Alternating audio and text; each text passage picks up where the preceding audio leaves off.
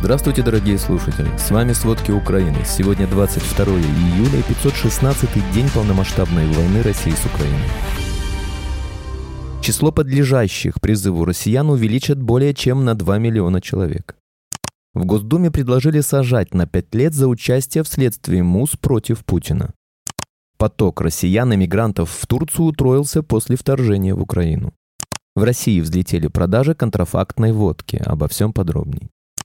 Утром в Крыму прогремели взрывы. Российские власти сообщили, что в результате атаки беспилотников было попадание в склад боеприпасов и решили эвакуировать население в радиусе 5 километров от места взрыва в Джанкойском районе. Об этом сообщил глава администрации Сергей Аксенов. Сообщается также, что перекрыто движение по железной дороге в Джанкойском районе и автомобильной трассе Джанкой-Симферополь. Это взрыв на уже третьем складе боеприпасов за 5 дней. Аналогичные инциденты произошли 19 июля в Кировском районе и 22 июля в Красногвардейском районе.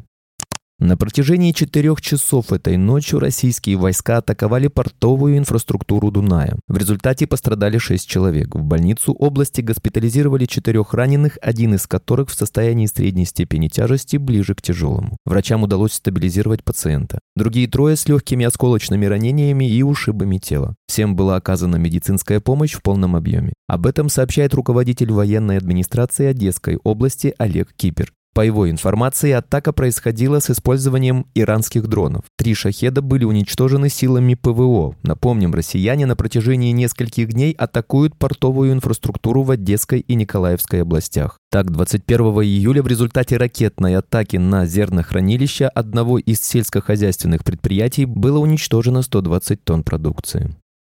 Министерство обороны России подтвердило атаку беспилотниками на Москву утром 24 июля и обвинило в ней Украину. Об этом говорится в заявлении в Телеграм. Также россияне отметили, что в результате атаки дронов никто не пострадал. Атаку БПЛА подтвердил и мэр столицы России Сергей Собянин. Напомним, утром 24 июля Москву атаковали неизвестные беспилотные летательные аппараты. Жители многих районов города сообщали о взрывах. Так, на улице Лихачева в бизнес-центре после взрывов виден дым и небольшое возгорание. Взрыв был мощный, на верхних этажах выбило стекла. На Комсомольском проспекте в одном из зданий вылетели окна, проезжая часть перекрыта сотрудниками полиции. Сообщается также о попадании в казарму в пределах города.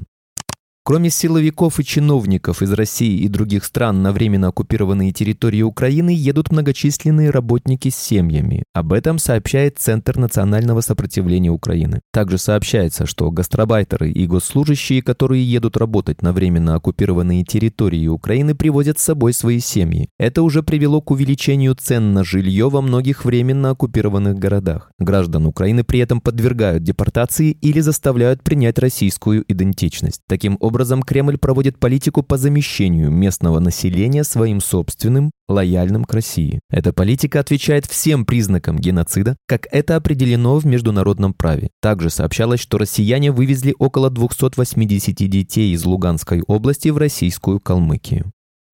Госсекретарь США Энтони Блинкин заявил, что Украина отвоевала уже около половины своих территорий, которые были оккупированы Россией с начала полномасштабного вторжения. Однако в ВСУ столкнулись с серьезным сопротивлением россиян. Об этом Блинкин сообщает в интервью CNN, которое цитирует агентство Reuters. Он сообщил, что в США считают, что контрнаступление Украины будет продолжаться еще по крайней мере несколько месяцев. Напомним, что украинские военные за прошлую неделю освободили почти 18 квадратных километров территории на востоке и юге страны.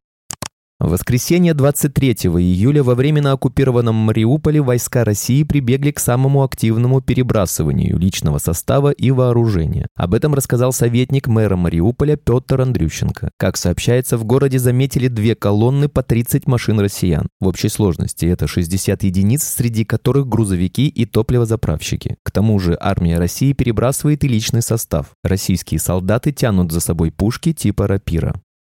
В оккупированных Олежках, что в Херсонской области, вчера уничтожили дом местного гауляйтера. Об этом сообщает местное издание «Мост». Известно, что инцидент произошел вечером в субботу 22 июля. Взрыв раздался по адресу улица Крылова, 165. Владельцем этого земельного участка и дома является Георгий Журавка. Его россияне назначили главой Олешек в мае 2022 года. До этого он являлся начальником КП Олешки. Он является дядей коллаборанта Алексея Журавка, который был ликвидирован в сентябре 2022 года. Был ли коллаборант в доме на момент взрыва, пока неизвестно. Российские войска атаковали Часов Яр в Донецкой области, разрушив дворец культуры, в котором был гуманитарный штаб и место оказания медицинской помощи. Об этом сообщил глава Донецкой ОВА Павел Кириленко. Он сообщил, что российские войска уничтожили дворец культуры в Часовом Яру, который использовался в качестве городского гуманитарного штаба и места предоставления медицинской помощи. Россияне открыли огонь по городу сегодня на рассвете. Для этого они использовали кассетные боеприпасы. После атаки произошел пожар. Спасатели ГСЧС выехали на место происшествия, но вынуждены были прекратить работу, поскольку россияне не прекращали стрелять. Напомним ранее, россияне также атаковали Донецкую область кассетными боеприпасами. При обстреле ранения получил оператор немецкой государственной медиакомпании Deutsche Welle. Во время на захваченном Энергодаре Запорожской области россияне усилили репрессии против работников ЗАЭС, которые отказываются сотрудничать. Об этом сообщает Генштаб ВСУ. За отказ действовать по указанию и заключать контракты с российской администрацией украинцы терпят репрессии, но сопротивляются. Работники станции не выходят на работу, саботируют выполнение решения российской администрации. В свою очередь, к таким работникам россияне применяют меры психологического и физического воздействия. Напомним, украинский персонал ЗАЭС отказывается запускать четвертый блок, невзирая на приказ россиян. Ночью 23 июля российские войска нанесли комбинированный ракетный удар по Одессе. Применили не менее пяти типов ракет всех видов базирования. Об этом сообщает оперативное командование «Юг». Так, россияне применили в частности калибры «Ониксы» Х-22 и «Искандер-К», а также баллистические «Искандер-М». Другие ракеты нанесли разрушение портовой инфраструктуре по меньшей мере шести жилым домам, в том числе многоквартирным. В результате атаки повреждены десятки автомобилей, также повреждены во многих зданиях города фасады и крыши, выбиты окна. В центре города российская ракета нанесла значительный урон собору УПЦ МП. Пострадали два памятника архитектуры. Число подлежащих призыву россиян увеличат более чем на 2 миллиона человек. Более 2 миллионов российских граждан пополнят ряды призывников для армии в результате расширения границ призывного возраста, инициированных Государственной Думой. Поправки, отменяющие повышение нижней границы призыва с 18 до 21 года, но повышающие верхнюю планку с 27 до 30 лет, на треть увеличат численность призывного контингента, прогнозируют демографы.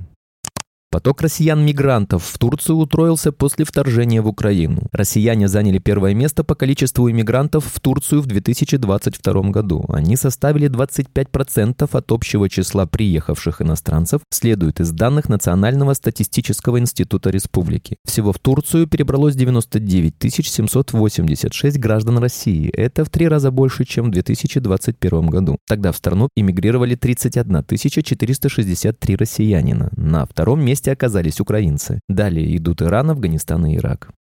В Госдуме подготовили законопроект об уголовном наказании для иностранных должностных лиц и организаций за участие в расследованиях, противоречащих интересам России. Автором поправок выступил председатель Комитета Нижней Палаты по безопасности и противодействию коррупции Василий Пискарев, пишет РБК со ссылкой на документ. Пояснительной записке уточняется, что речь идет о сборе доказательств на территории России, в том числе дистанционном, с использованием видеоконференц-связи. За это предлагается сажать на срок до пяти лет, Пискарев приводит в пример помощь Международному уголовному суду МУЗ в Гааге, который выдал ордер на арест президента России Владимира Путина по обвинению в незаконной депортации украинских детей.